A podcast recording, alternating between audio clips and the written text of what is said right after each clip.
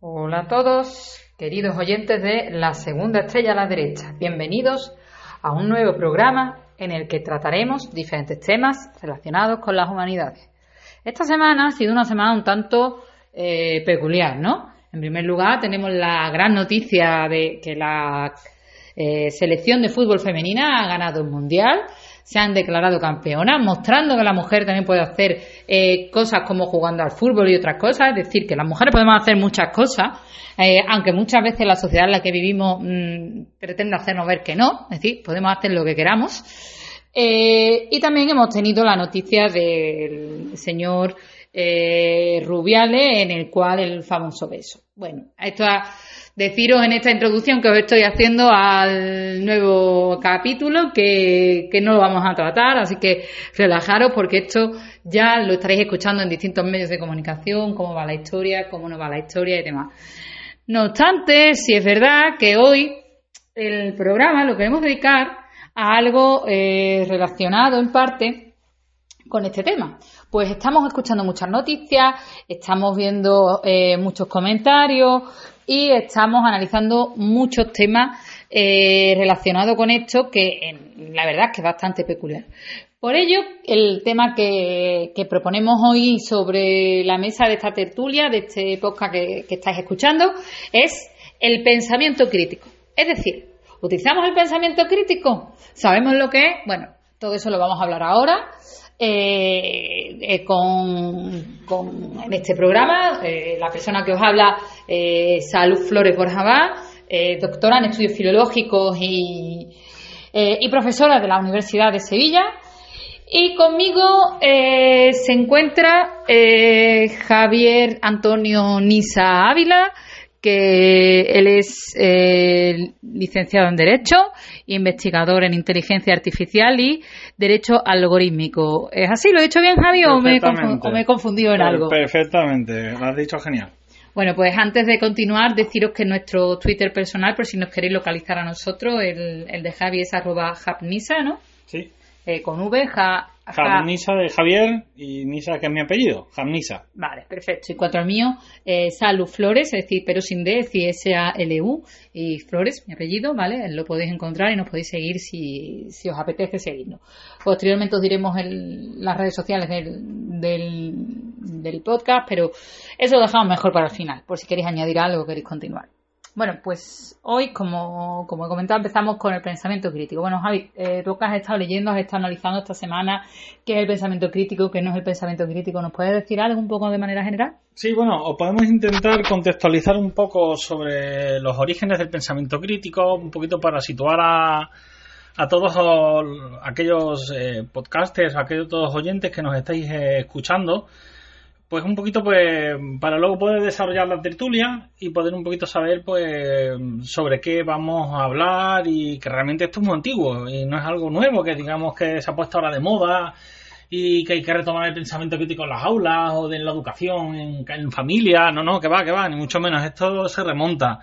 Y de hecho el pensamiento crítico tiene raíces históricas bastante profundas de hecho, eh, algunos de sus orígenes más recientes, y fijaros lo que os vamos a decir, se encuentran en la antigua Grecia con autores como Sócrates, con su método de cuestionamiento, Platón eh, con sus diálogos filosóficos o Aristóteles en su enfoque en el análisis lógico.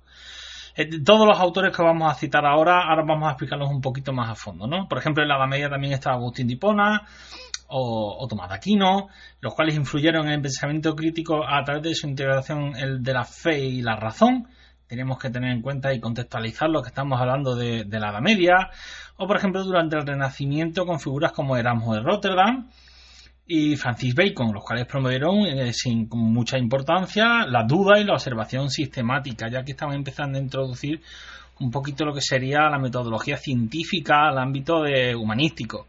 Lo que muchas veces pues como que se margina porque bueno no podemos usar metodología eh, cuantitativa, es decir, cosas que sean cuantificables, 2 más 2 para hacer humanismo, y con lo cual es mentira y sí se puede hacer. Luego nos remontamos, llegamos a la ilustración, en el siglo XVIII, con la razón y el empirismo, Voltaire, Montesquieu, Rousseau, eh, o el siglo XIX con Karl Marx, eh, Nietzsche, Kierkegaard, que contribuyeron también con sus análisis sociales.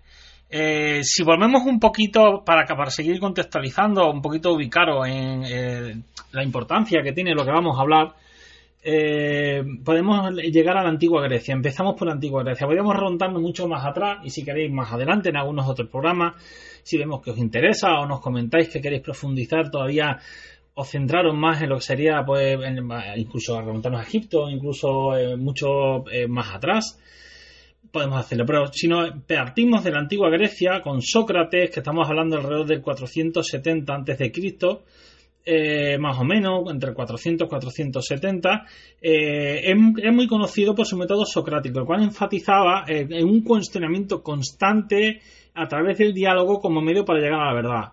Es decir, se lo planteaba todo lo que tenía alrededor y mediante el diálogo y las charlas con sus discípulos se planteaba realmente los diferentes enfoques del mundo. Es decir, pues cualquier cosilla, cualquier cuestión que acontecía alrededor en su sociedad, lo debatían y se planteaban si realmente era correcto la reacción de los diferentes, de los gobiernos, de la sociedad, etcétera.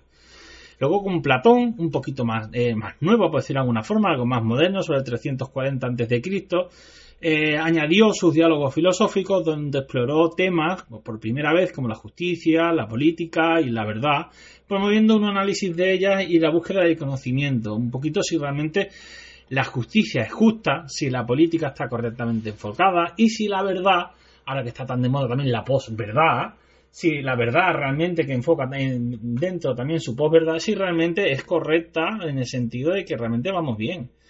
Si luego ya avanzamos más, Agustín de Hipona, en el año ya 430 después de Cristo, ya hemos avanzado prácticamente casi 800 años, empezó a integrar la filosofía con teología, con reflexión crítica sobre fe, razón, confesiones, con sus obras, por ejemplo, como La ciudad de Dios.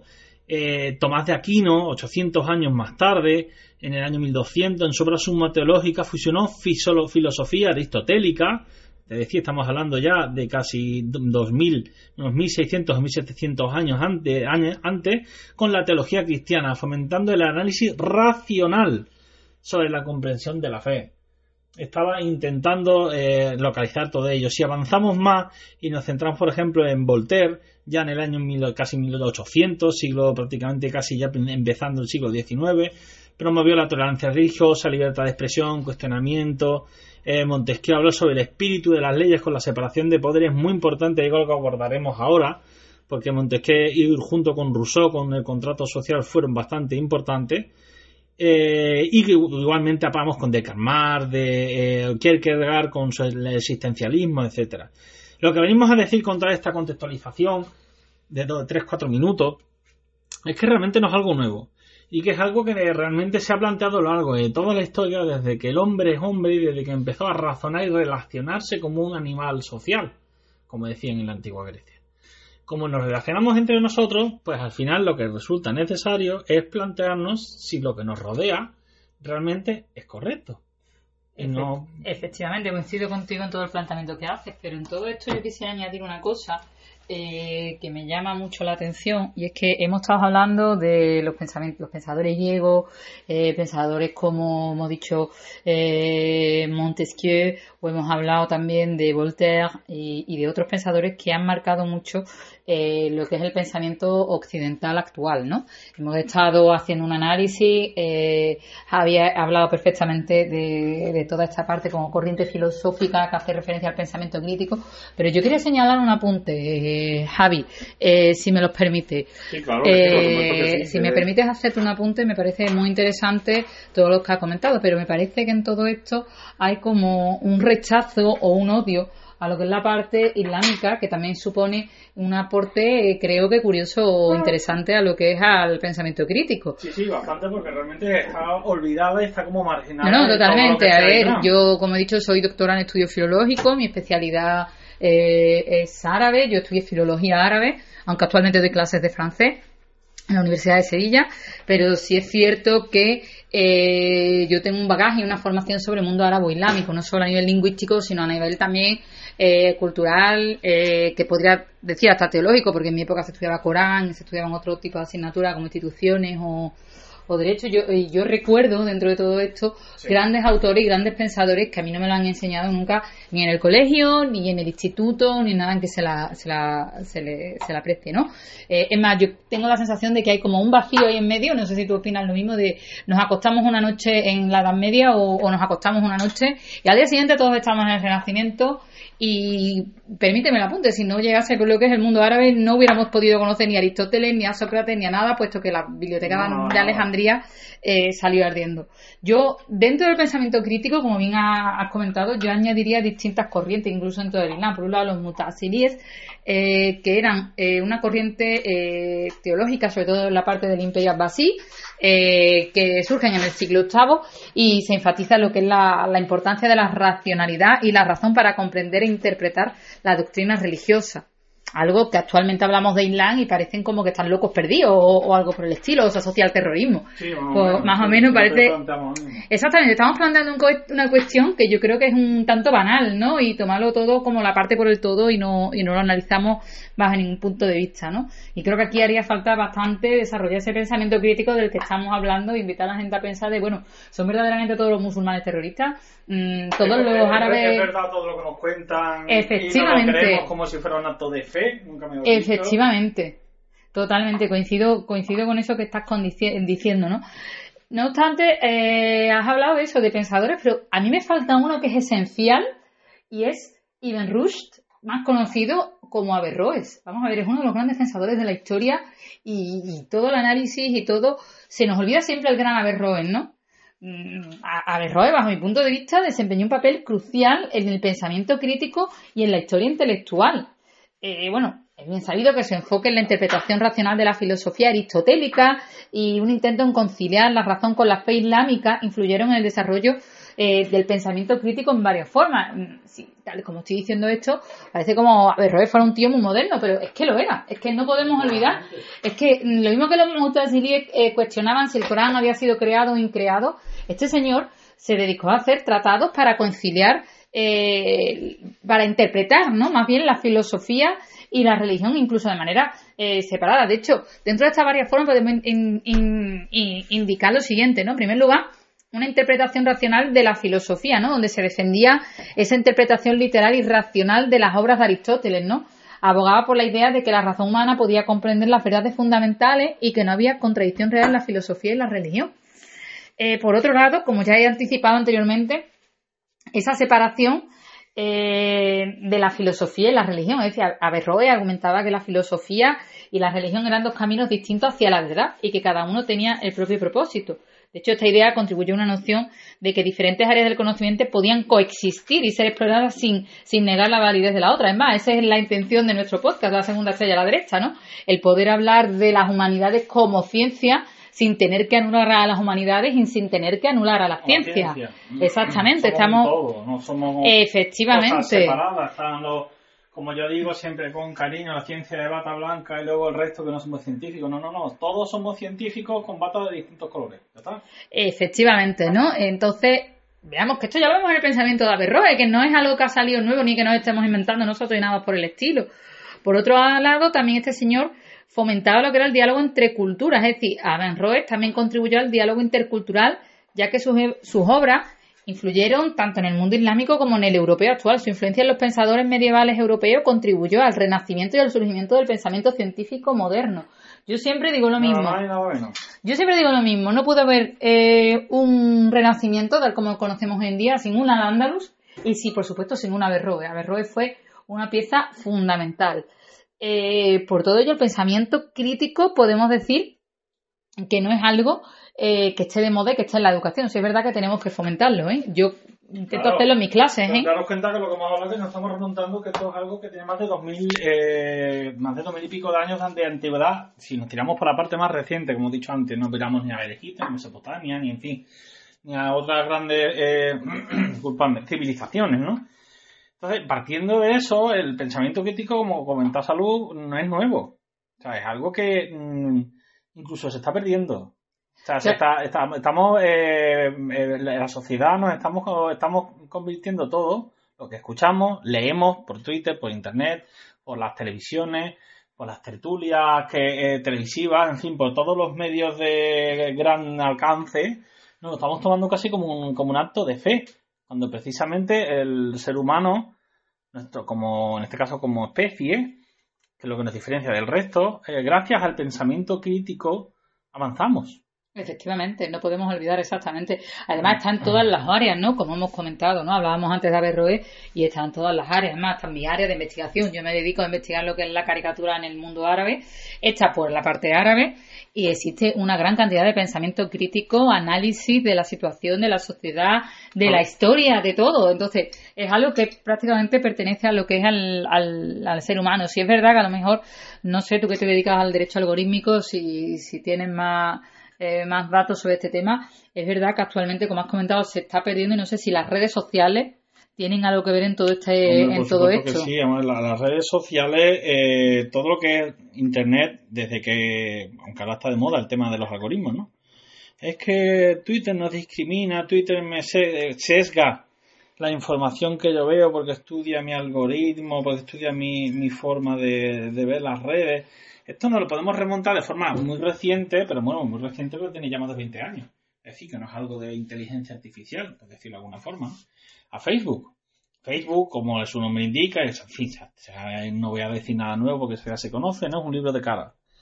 Y se llama Zuckerberg, hace ya más de 20, hace unos 20 años más, cuando empezó a, a fabricarlo, por decirlo de alguna forma. Eh, tenía un algoritmo básico que la intención era a través de las fotografías y de un tema muy básico, pues poder relacionarse con chicas del campo o con otros compañeros, en fin, etcétera. Y eso ya es un algoritmo. Si nos vamos a la máquina Enigma, famosa máquina Enigma, que, cuya película recomendamos ver eh, porque están bastante bien, evidentemente, como todas las películas, tiene pequeñas desviaciones. En este caso, eh, infravaloran el papel que tuvo una protagonista femenina que fue también compañera de Alan Turing durante muchos años. Gran Alan Turing, efectivamente. Alan Turing.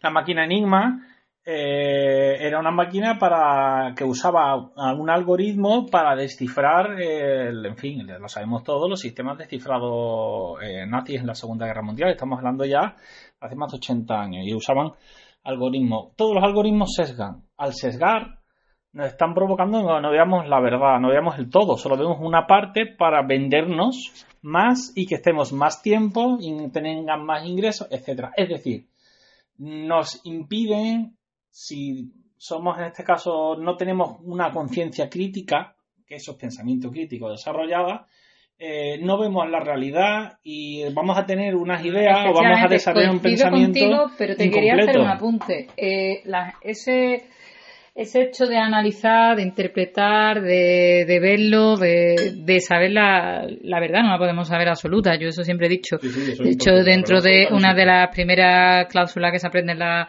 eh, en las facultades de, periodismo y comunicación es buscar el, el, principio de veracidad, que no tiene que dar, nada que ver con el principio de verdad, ¿no?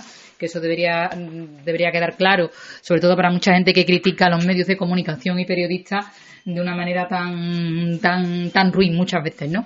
Pero sí es cierto que existe la herramienta de los fact-check, que Google la tiene eh, y otras plataformas también la tienen, existen. Y creo que deberían poderse usar y deberían un poco... Eh, exactamente, son, son plataformas, es lo que te estoy diciendo. No existe solamente eh, lo que es, eh, yo digo el de Google porque tal vez sea el más popular de todo, o tal vez sea el más extendido, o, sea el más accesible, porque de hecho si, si, si escribimos fact-check en Google nos va a salir inmediatamente... bueno, un fact-check, exactamente, un fact-check es como comprobar el hecho, comprobar esos facts. Eh, ¿no? Eh, del propio, la propia palabra en inglés lo dice. Exactamente. Entonces, lo, es muy sencillo, simplemente tenéis que copiar el enlace, se, se pega y te dice si es verdad, mentira, si es una fake news o, u otra historia. Creo que esa herramienta, eh, el problema es que no se conoce, mucha gente no lo sabe, pero debería conocerse y debería analizarse, ¿no? Eh, es algo bastante fundamental, ¿no? Como has estado comentando, damos todo, aparece en las redes sociales, palabra de Dios. Lo hemos visto en TikTok que nos están hablando de una ley, pues tendrás razón. O ha dicho el de TikTok que para limpiar hace falta ponerle una bolsa a, la escoba porque te recoge los pelos. Bueno, yo tengo el pelo largo y puedo decir que eso funciona a media. ¿Sabes? Todo, yo creo que todo el mundo hemos cogido algún tutorial de YouTube o hemos hecho la, la gracia. Y no ha salido. Y no ha salido, y nos ha salido un poco un churro, ¿no? Por decirlo de alguna manera. Entonces creo que eso es bastante interesante. Por eso yo, bajo mi punto de vista, creo que hay que pues, comprobarlo y contrastarlo. En colación con lo que está diciendo mm, Salud, mm, si cogéis el churro de TikTok haciendo el típico tip de, bueno, si hace, como dice ella, de la bolsa de basura, vas a recoger todos los pelos y vas a limpiar la casa como, como chorro el oro. Si extrapoláis eso a un ámbito más problemático, como puede ser una noticia de política, una noticia de sociedad, un problema social grave que hay, eh, que si el robo, que si político, que si en fin, etcétera, que si la delincuencia, que si los inmigrantes son los que mm, mm, sí, bueno, principalmente cometen eso, eso es otra. cometen delitos, los inmigrantes nos roban, vienen a robar. Los mayores delitos, pues de la misma forma que esos tips no son tips y el 90%, por decir algo al azar, ¿vale? Fallan y realmente son clickbait, son, es decir, son llamadas de atención para conseguir me gustas o para conseguir eh, fama, pues esto es exactamente igual. Pero ahora imaginaros la gravedad de los hechos. O sea, es, es, lo mismo, es como por ejemplo un dato, un dato real eh, que muchas veces algunos, algunos partidos o dan a muchos medios, algunos medios de comunicación. Eh, resulta que el, 7 de cada 10 violaciones en España la cometen eh, inmigrantes. Es falso. y encima citan fuentes. Mentira. Si nos vamos, por ejemplo, a los datos del Ministerio de, Justicia, el Ministerio de Interior, y vamos a, los datos estadísticos que tienen, que esos son datos directos actualizados con los juzgados y con las comisarías, eh, eh, no llega ni al 5% de las violaciones. Otra cosa más aséptica, las ocupaciones. Porque las ocupaciones han subido en los 10 últimos años un no sé cuántos por ciento. No, sí, son, noticias que estamos hoy hartos de ver y que eso hay que, hay que, eh, hay que contrastarlo, ¿no? Muchas veces he dicho las redes sociales, vamos a ver, aquí no quiero hacer ni, ni que quede apología de, de la gente de que se dedica al periodismo, ni mucho menos. Para mí son grandes profesionales, desde aquí a todos un abrazo y creo que hacen una labor magnífica en los tiempos que vivimos porque tienen que mm, averiguar cosas y todo en una era inmediata. Entonces creo que eso mmm, queda más que señalado, pero sí es verdad, es lo, es lo que ha dicho Javi, ¿no? El tema del algoritmo. El algoritmo no señala la noticia X que ha salido en el medio tal. Y eso se empieza como un poco... Efectivamente, no perfectamente. Vemos no, vemos el resto, o sea, que, y a lo mejor no es eso, vemos un titular y la mayoría de las veces el problema es que ni entramos a analizar la noticia y la noticia a lo mejor no lo explica. Efectivamente, y el titular lo ha puesto, tenemos que tener en cuenta, es eso, un titular. Intentan captar nuestra atención. Luego me parece magnífico, porque si nos ponen un pelmazo de titular o un rollo que no hay quien se lo trague, pues no lo leemos, obviamente. Pero esa es la idea del pensamiento crítico. Tenemos que entrar, tenemos que leer, tenemos que analizar y tenemos que pensar. No obstante, yo creo que una de las cuestiones del pensamiento crítico ahora está muy moda en la educación, pero es que no esté de moda, es que hay que señalarlo. Puesto que, a ver, yo trabajo en una universidad, eh, he trabajado también en la universidad y también doy clases en la Universidad Pablo de la Vida actualmente, pero eh, tal vez en la universidad donde yo trabajo más años, en la Universidad de Sevilla, y también he dado clases en secundaria, ¿no? He tenido esa oportunidad. Yo me llevo toda mi vida dedicada a la docencia, ¿no? En distintos niveles, en distintos aspectos, distintas asignaturas. Creo que el pensamiento crítico es fundamental. No podemos hacer que nuestros alumnos memoricen un tema. Yo creo que eso es fundamental. Yo este año, como hemos tenido la moda de ChatGPT, que estamos de moda y puedo sacar todo de ChatGPT, bueno, Vamos a sacarlo con detenimiento. No olvidemos que es Large Language Models, que lo que te hace es coger eh, distintos textos de distintas partes de Internet un montón de textos, ¿vale? Pero eso hay que contratarlo, eso hay que analizarlo y hay que... Sí, el tema de ChatGPT es otra historia. Exactamente, de eso, es más, de eso nos gustaría dedicar un, un programa bajo mi punto de vista... artificial. Exactamente, me gustaría dedicarlo porque todos hablamos de ChatGPT, pero está ChatGPT, está Perplexity, está la nueva de Google y hay varias varias que han salido. Entonces eso creo que sí, es otro programa aparte y con mucho más detenimiento porque nos daría para varios programas, vamos, creo yo. Bueno, pues hablando, volviendo al pensamiento crítico. Mm, creo que a lo mejor mm, sería trabajar en grupo y hacer que los alumnos piensen. De hecho, ANECA, en una noticia recientemente, fomentaba eso para la universidad, para la enseñanza universitaria sobre todo, que los alumnos trabajaran en grupo, que se hicieran grupos de trabajo, lo que no se le ocurra a uno no se le ocurra a otro, trabajar en grupo, si es verdad que muchas veces mmm, caemos en la, es que claro, hay alguien que no trabaja, otro que trabaja menos, bueno, pues podemos hacer sesiones en clase, podemos hacer diferentes aspectos donde los chavales puedan trabajar y puedan desarrollar eh, ese pensamiento crítico. Entonces, mi idea que es utilizar ChatGPT en este aspecto como una herramienta, pero no como una panacea. O sea, mm, vamos a enseñar que, podemos usar información de Internet, podemos usar información de otro lado y podemos analizarla, interpretarla y pensarla. el, concepto de pensamiento crítico, mm, siempre la pretensión de la humanidad, desde sus inicios, como habla de Sócrates, Platón o de... Averroes. Averroes eh, es plantearse nuestra realidad que tenemos y planteárnosla no solo simplemente por y por qué, no, sino el por qué y llegar a unas conclusiones y enseñarnos a ser capaz de tomar decisiones y escuchar o ver lo que tenemos a nuestro alrededor para ser capaz de ser mejores ciudadanos, por decirlo de alguna forma, que es como decían los clásicos griegos. Eh, sí, por ejemplo, con el ejemplo que ha puesto Salud del, tema de la universidad, ahora que muchos profesores, ah, es que el chat GPT, ahora cómo vamos a evaluar. Sí, yo creo que se está haciendo una criminalización del chat GPT cuando tendríamos que entenderlo como herramienta. nos ha venido estupendo eh, el tema del chat GPT en todos los ámbitos porque no, obligatoriamente no nos va a quedar otra que desarrollar pensamiento crítico. Es decir, volver al razonamiento, a tener la capacidad de razonar planteándonos lo que tenemos a nuestro alrededor para tener la capacidad de tomar decisiones y buscar más allá de lo que tenemos delante. Efectivamente, no podemos hacer que la universidad sea aprende usted la vida de milagro de Averroes y el pensamiento de Averroes me lo vomita y me lo vomita en un examen, ¿no? Si a mí me dice un profesor X, yo me tengo que plantear, bueno, vale, lo que me ha dicho teóricamente es verdad, pues voy a comprobarlo, voy a investigar, voy a profundizar como alumno y ahora voy a ver realmente, voy a intentar comprender, no claro, Yo te hablo de eso, yo voy más allá, en lo que dices tú, Javi. Voy más allá, te voy a decir, porque yo cuando era estudiante siempre decía una cosa. Eh, ahora sí con Bolonia es verdad que la asistencia es obligatoria, que tienen que ir a un 80% de clase, que la cosa es un poco más seria en ese aspecto, ¿no?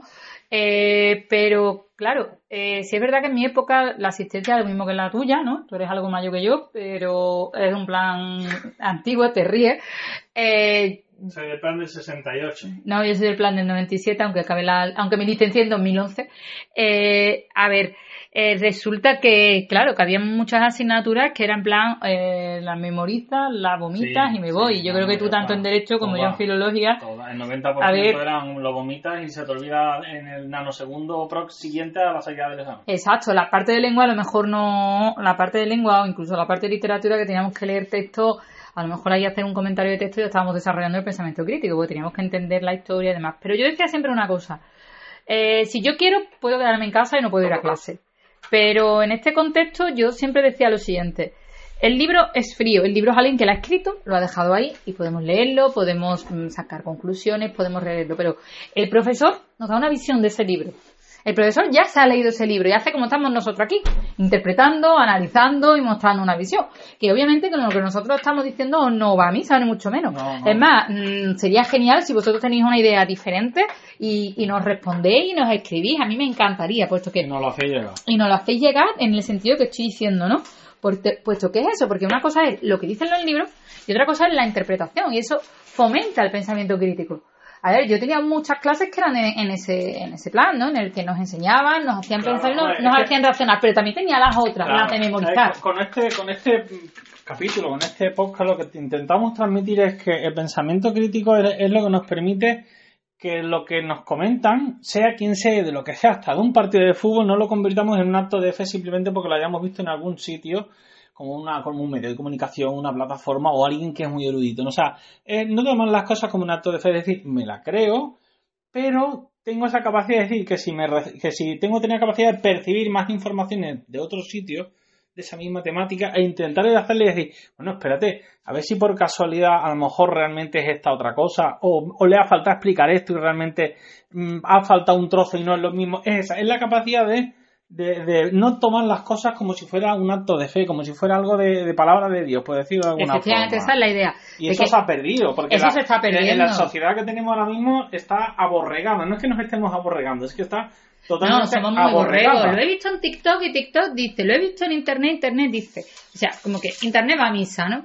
Y eso, por ejemplo, hay que cuestionarlo. Yo siempre pongo el mismo ejemplo para pensamiento crítico. Un ejemplo muy claro es el uso de la viñeta o la caricatura o la viñeta periodística, ¿no? Eh, a ver, eh, yo antes lo he dicho, soy experta en dibujo gráfico, mi tesis doctoral fue la caricatura en el mundo árabe, pero concretamente en la zona de Siria, el caricaturista Ali Farsad.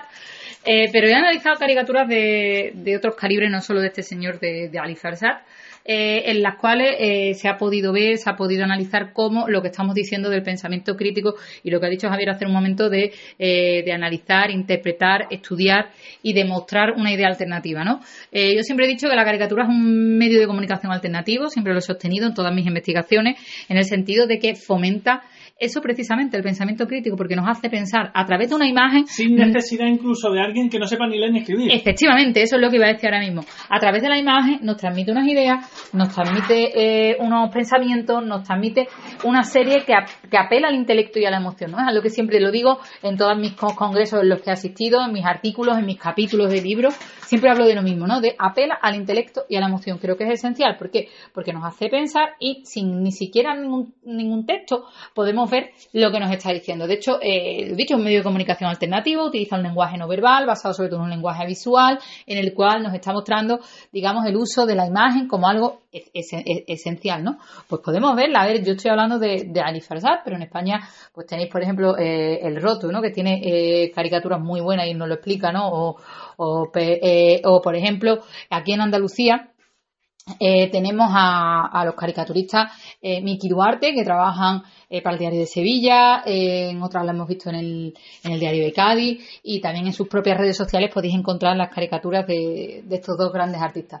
Miki Duarte, por ejemplo, lo hacen, ¿no? Con el COVID incluso llegaron a sacar un libro en el cual yo pude colaborar con ellos, a ver si tenemos oportunidad de, algún día que podamos entrevistarlo y que hablemos un poco más detenido de este, de este tema, ¿no? Eh, pero es el pensamiento crítico, ya digo, con el COVID sacaron ese libro mostrando cómo un poco eh, necesitábamos ese pensamiento crítico para ver qué era lo que estaba pasando a nivel social, ¿no? Entonces, yo siempre lo he dicho, eh, la caricatura nos enseña en ese sentido lo que es el pensar, porque nos obliga a ello, sin querer, porque yo veo un dibujo y yo tengo que descifrar lo que me está diciendo el autor en el dibujo. Vamos, os he puesto el ejemplo de Ali Farsad, os he puesto el ejemplo de Miki Duarte. Si nos vamos a Túnez, tenéis a, la caricaturista que además mujer, que eso también podemos hablarlo, eh, que hay pocas mujeres que se dediquen a esto. Pues aquí tenemos a la señora Nadia Giari a través del gato Willis, que relató toda la primavera árabe y todo lo que pasó haciendo pensar eh, en la situación tunecina. De hecho, hoy en día sigue sigue transmitiendo eh, bastante eh, lo que pasa en Túnez, nos podemos entrar nada más que por, por sus dibujos. Y ya digo, el texto es ínfimo. No necesitamos tanto texto, sino ver la imagen. Y eso nos invita a pensar. Por ello, la idea es eh, mostraros que el pensamiento crítico no es algo, como digo, que se ha puesto de moda y que lo hablan cuatro eruditos. No, no, sí, lo tenemos que, hacer todo. Diario. Es que son, es plantearnos cosas es decir, es recobrar un poquito de sentido común y usarlo para decir, esto no puede ser así, esto no me suena así. Un ejemplo, vinculado, por ejemplo, a que un poquito para desmitificar el, el, problema de la inmigración y sobre todo de los menas. Esta gran bulo o gran noticia que hay alrededor no es que los menas tengan una pensión de 700 euros al mes, de 800, no sé qué.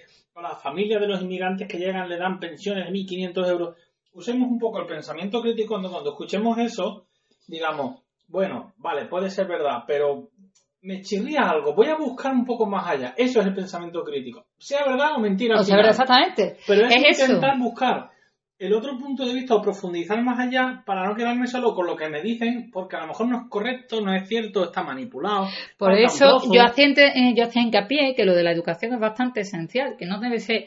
A ver, que tenemos que darle una vuelta... Eh, hay que dar una vuelta de torque. En casa, en casa sí, en casa y en el colegio. Yo creo, no, no, yo creo que en ambos puntos. Yo creo que el colegio tiene algo que ver que en casa se puede hacer pero también en el, en el colegio, porque le están enseñando distintos conocimientos, pero vamos a ver, pero que no sea la historia de memorícese usted la, la, eh, la Revolución Francesa. O Voltaire. O Voltaire. Ah, Exactamente, utilice Voltaire y, y, y, analice el pensamiento de Voltaire o, o por ejemplo, eh, ¿qué digo yo? Eh, Utopía de Tomás Mora. Bueno, Utopía es un libro que a lo mejor puede resultar infumable al principio, pero si lo analizamos un poco a mí me gusta, la verdad, yo es un libro que me lo leo varias veces, tanto como Infumable, es un libro que a mí me interesa. Pero, a ver, pero a lo mejor por eso, porque tengo un poco desarrollado esa parte crítica y lo puedo analizar. Que sí, que es verdad que puede ser un pestiño en un momento dado un libro, no nos puede interesar, pero es que ahí es donde va la historia. El pensamiento crítico emerge de las humanidades, emerge no solo de la filosofía, también incluso de la literatura, como estamos diciendo. básicamente lo que intentamos hablar, intentamos, y, evidentemente el, el, podcast, en ningún tema de los que tratemos, estamos intentando adoctrinar o convenceros. No, por supuesto. Una tertulia que no se lo da por supuesto. y de los diferentes colaboradores que las próximas semanas irán incorporando. Sí, porque tenéis que tener en cuenta que estamos en, agosto y, es muy mala fecha. Ha, sido hacerlo por toda la, corriente que hemos tenido esta semana. Claro, entonces la intención, como te comentaba, no era ni muchísimo menos adoctrinar o convencer, sino intentar eh, dar a ver esos conceptos que se van olvidando y que realmente nos están impidiendo ver, como si diríamos, la luz que hay más allá del bosque, más allá de los árboles, ¿no? Y que el bosque a veces nos impide ver. Entonces lo que intentamos es, al fin y al cabo, el pensamiento crítico es no creer, lo que estamos comentando, ¿no? Sea, no creernos y buscar más allá, no pensar que porque un youtuber famoso, un tiktoker o simplemente porque lo diga un tertuliano en un debate en, cualquier televisión, me da igual la que sea, son todas iguales, eh, es un acto de fe porque resulta que es el director de no sé qué periódico. No. Por ese simplemente hecho no tiene por qué ser verdad. Todos los ciudadanos, todos, con mayor o menor eh, eh, nivel eh, educativo, tenemos la misma capacidad de alcanzar no, al mismo. Efectivamente, y se tiene que escuchar todas las. Yo soy partidaria que hay que escuchar todas las posiciones. Y ese es el aborregamiento que nos está intentando transmitir desde muchos sitios, incluidos los gobernantes. me da igual el No, efectivamente, porque actualmente estamos en un momento de o estás conmigo o estás contra mí. Exactamente. Y si tú eres, y si tú eres de un bando, no hables con el otro porque el otro. Eso no puede ser así en la vida. Si somos democráticos, somos democráticos. y el pensamiento crítico tengo que mm. poder hablar con cualquiera, tengo que ser capaz de dialogar con cualquiera, de llegar a acuerdos con cualquiera. Efectivamente. No somos, como dice Salud, no somos, no estamos enfrentados, no. Eso es lo que nos quieren hacer llegar y el pensamiento crítico desde su origen, que fijaros que hemos comentado, de Sócrates y Aristóteles, es decir, que hace más ya de más de 2400 años de antigüedad, ellos pretendían que para ellos consideraban que para que una sociedad fuera libre y no pudiera ser controlada por su gobernante, los, eh, todos los ciudadanos, independientemente de su nivel educativo, tenían que tener la capacidad de cuestionar cualquier decisión de su gobernante, independientemente de que tuvieran los conocimientos suficientes, porque tenían que, tenían que tener la posibilidad de buscar la verdad. No hay que ser un erudito para desarrollar el pensamiento crítico. Por eso yo insisto que es necesario desarrollarlo en la escuela. A ver, esto no puede ser todo happy flower, como nos intentan vender los sistemas educativos, que parece que cada vez que entra un gobierno nuevo, lo primero que, está deseando es tocar la educación, no sé. Parece como que es que les hace gracia y vamos a tocarlo y vamos a transmitirlo. Los que más usan, por ejemplo, el pensamiento crítico, la conciencia crítica, son los, como yo llamo con cariño siempre, los científicos de pata blanca. Es decir, si, por ejemplo, nunca, jamás, durante estos últimos 30 años, 40 años, los, los físicos no, no les hubiera dado por seguir planteándose eh, si, existe, si existen o no existen las ondas gravitacionales, no las habían descubierto hace un año y medio. La ciencia de bata blanca, como eh, es una ciencia, eh, son los primeros, los que más usan el pensamiento crítico. ¿Por qué? Porque siempre quieren evolucionar y conseguir más conocimiento. Pero esto es muy sencillo. Y los humanistas lo estamos perdiendo. exactamente, pero esto es muy sencillo. Lo que antes he hablado de, cuando hemos estado hablando del contexto histórico, cuando he hablado yo de, cómo se, se, se, intenta ignorar a todo el mundo árabe islámico, no solo al andaluz, sino en general. En general. Yo me acuerdo cuando empiezo eh, mi tesis doctoral, eh, como he dicho, yo estudio filología árabe, hago una tesis doctoral eh, en estudios filológicos basada en lo que es la caricatura árabe, tratándola como medio de comunicación, tratándola como sistema de lengua alternativa. Pues bueno, pues primer congreso o primera historia, mm, cada vez que le empiezo a hablar con la gente y empiezo a decirle a lo que me dedico. ¿Cuál es la respuesta? Pero si, lo, si los árabes dicen otra palabra, pero no la quiero decir porque es despectiva, y no y no quiero decir y no no quiero decirla porque no me parece bien no me deja decirla a mí tampoco eh sabes entonces mm, ¿por qué si es que no existe en el mundo árabe islámico no no existe eh, la representación del profeta. Efectivamente no existe la representación del profeta pero la caricatura es más prolífera que aquí en Occidente. Vamos a ver no hay rincón del mundo árabe en el cual no se trate. Además siempre he puesto yo la comparativa. Existe el libro de Najib Mahfoud que es uno mm, de los grandes literatos. Hay que decir que mm, Najib Mahfoud, además, es el Nobel de Literatura Árabe que se lo dan el 13 de octubre de 1988. Eh, podemos ver como en su obra El Callejón de los Milagros narra precisamente esa idea de hablar sin que nadie se entere, criticar evitando la censura. Exacto. exactamente. No sé si habéis leído Luces de Bohemia de, de, de Valle Inclán. Es decir, la literatura nos incinta ese pensamiento crítico. ¿Por qué? Porque nos hace pensar, nos hace, como ha dicho Javier hace un momento, El ir más allá Claro. de lo que nos han El contado. pensamiento nos hace libres. ¿Por qué, por ejemplo, en las revueltas estudiantiles, planteároslo? Porque dejamos ahí la pregunta. ¿Por qué los- las revueltas estudiantiles de Hong Kong han sido tan reprimidas y siguen siendo tan reprimidas? Las estudiantiles. No estoy estoy planteando esto y para que me entendáis por qué. Eh, precisamente por lo que estamos hablando. China, en este caso, por ejemplo, que es un tema que está muy estudiado, si queréis, eh, pues algún día podemos hacer un monográfico. Bueno, yo estuve, yo estuve un año eh, trabajando en Macao, sabemos de lo que hablamos. Exactamente. ¿Por qué reprimen las revueltas estudiantiles? Dos razones. La primera, porque es un pozo sin fondo de pensamiento crítico, de, de- de- en ebullición, que se cuestionan y se plantean toda esa presunta, evidentemente, represión. ¿Y por qué sobre todo les intimida más que sea a los estudiantes? Pues son jóvenes y serán la vejez del futuro. Y necesitan erradicar ese pensamiento crítico en esa semilla porque si no, tienen un problema, Bueno, pero yo igual pasa en China, decir, en exactamente, Rusia pero o yo he de decir que a mí me llamó la atención, como he dicho que estuve un año trabajando en China, estuve un año eh, haciendo una estancia de investigación en la, la Universidad de Macao, concretamente en la Facultad de Comunicación, donde conocí a grandes profesores, eh, y uno de ellos fue Anthony Schirato, o Schirato, porque él era australiano, de origen italiano, era un personaje en toda regla, eh, nos dio eh, nos dio una clase magistral sobre critical thinking, o sea, lo que estamos hablando ahora, pensamiento crítico. Yo siempre cuento lo mismo, ¿no? A mí me hizo mucha gracia en esa, en esa clase, en esa tertulia que este hombre eh, nos daba en un grupo reducido de alumnos al cual yo tuve la oportunidad de asistir.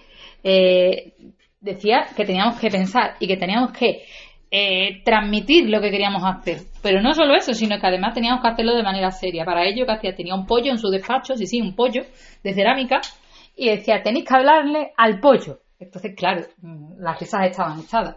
Y decía, pero... Podéis coger otro animal, ¿eh? O A ver, una- si este o- señor tenía- O si sois vegetarianos, coger otra cosa, que no. A ver, este señor tenía un pollito de, de cerámica muy chulo Pollito y, y decía, háblale al pollo, que al principio todos nos reíamos, pero decía, hay que expli- explícale qué vas a hacer con tu tesis doctoral, cómo la vas a enfocar y se la tienes que explicar al pollo. Y lo más importante, no te rías y tienes que ser crítico a la vez. Bueno, aquello fue un show, pero sí es verdad que a mí me enseñó mucho porque te enseñaba a razonar, a analizar, a ver qué era lo que tú querías hacer porque te, te daba dos minutos, no te daba más, ¿eh? Que esto era en plan, vámonos que nos vamos. Hay que plantear lo que, estamos, que lo que estamos comentando. Y que yo creo que esto es algo fundamental y podemos ir con esto ya más o menos ir concluyendo. Eh, el pensamiento crítico es peligroso. ¿Peligroso para quién? Para los que controlan, me da igual lo que sea, desde unos Nos gobernantes, hace libres. una oligarquía de empresas. Es peligroso, por eso las dictaduras eh, eh, prohíben la cultura, la, la controlan, intentan que el pensamiento crítico no nazca. Entonces, en los países que disfrutamos de una democracia de hace siglos, nos estamos aborregando, estamos perdiendo ese espíritu, entre comillas, de lucha social en el buen sentido. Y yo creo que eso es algo que estamos intentando transmitir desde este podcast. Efectivamente, eso es algo que, que estamos intentando ver, que hemos intentado transmitir. A ver, mm, quiero hacer hincapié en lo mismo, pensamiento crítico. Si algunos no estáis de acuerdo con lo que estamos diciendo y lo queréis criticar, totalmente en vuestro derecho, ¿vale? Pero por favor, digamos las cosas con su lógica, que no sea como escuché yo hace poco que había gente que porque había leído en TikTok mm, que nos estaban soltando nubes aquí para que no lloviera aquí en Andalucía. Mm, vamos a ver. Vamos a ser consecuentes. Sí, un poquito de pensamiento crítico. Pensamiento crítico y sentido común. Es que es una cachondeo. Es el menos común de los sentidos, por Dios. Hombre, ya, por eso digo, es que esto suena muchas veces a, a risa, ¿no? Entonces, Sí, sí. por favor, y lo mismo, o lo mismo con las vacunas, ¿no? Del, del COVID, ¿no? Mm, que escuchamos barbaridades mil. Nos meten microchip. Sí, que nos Por meten un Dios, microchip. el microchip, ya lo tene- el microchip ya lo tenemos en el móvil, lo tenemos en internet y en las redes sociales. Eso ya es parte de la base. Pero claro, eh, el caso es ese. Pensamiento crítico, sí. ¿Por qué? Porque tenemos que analizarlo, tenemos que entenderlo. Y sobre todo, de indicar eh, en el colegio y en la educación y la necesidad esa de cambiar, como he dicho, los sistemas educativos porque nos ayuden a pensar, que muchas veces dice, es que España es el peor sistema. No, pues señores, no podemos verlo como somos lo peor del mundo, es que a lo mejor hay que razonar y hay que usarlo, ¿no? Entonces, si los niños aprenden, pues irán desarrollando esa capacidad crítica y será libre, porque, puesto que cuanto más pensemos Esto es muy sencillo, menos nos podrán engañar. Ni los políticos que tenemos, que sea del partido que sea, esto lo quiero dejar aquí claro. La verdad que parece que han hecho un casting, ni eh, a nivel de, lo que leamos o veamos en las redes. Que tengamos esa capacidad de analizarlo, de ver si es verdad, de ver si es mentira, a ver hasta qué punto podemos o no podemos llegar. Bueno, pues ya eh, dicho esto, vamos terminando. Eh, ahora eh, paso la palabra a Javi, que os va a decir nuestras redes y os va a recordar eh, nuestro correo electrónico. Sí, deciros que estamos abiertos a cualquier sugerencia. Si queréis comentar algo, que hagamos un programa especial sobre algo, queréis que ampliemos algo del pensamiento crítico, solo tenéis que decírnoslo mm, y lo vemos, lo analizamos con vosotros. Creo que será la participación vuestra es esencial bajo mi punto de vista. Creo que los oyentes sois realmente los que hacéis el podcast no nosotros, nosotros estamos a vuestro servicio y espero que os haya gustado nuestro análisis. Con todo os dejo a Javi que os va a decir lo, siguiente que os acabo de comentar, redes sociales y nuestro correo electrónico. Bueno, pues, nuestras redes eh, son eh, Podcast Estrella, es decir, si buscáis en Twitter Podcast Estrella nos podríais encontrar, si buscáis en Instagram Podcast Estrella nos podríais encontrar. Y en un futuro cercano también, si nos buscáis por LinkedIn a nivel más, más profesional, más en ámbito a lo mejor un poquito más académico, también estaremos como podcast estrella. Y evidentemente, como método más tradicional, entre comillas, eh, con las nuevas tecnologías, tenéis nuestro correo electrónico que es podcast segunda estrella gmail.com, repito, podcast segunda estrella gmail.com, donde podéis contactarnos y como ha dicho Salud, escribirnos lo que sea, criticarnos, no me ha gustado, me ha gustado porque nacéis esto, porque nacéis lo otro, me gustaría colaborar porque me gusta mucho este tema y soy experto en X. Es decir, estamos abiertos a cualquier cuestión porque esto es una tertulia entre amigos, entre compañeros, entre, en fin, para intentar ir aportando luz a, la ciencia desde el punto de vista humanístico y intentar ayudaros a todos vosotros en esta andadura dentro de la segunda estrella a la derecha. Pues sin nada más, nos vamos, nos vamos despidiendo. Espero que os haya gustado el programa y, eh, por supuesto, decir que estamos abiertos a cualquier sugerencia, a cualquier idea que vosotros o vosotras eh, queráis. Un fuerte abrazo, un fuerte abrazo y hasta la próxima. Nos podréis encontrar en la segunda estrella a la derecha. Allí siempre estaremos perennes. Hasta pronto.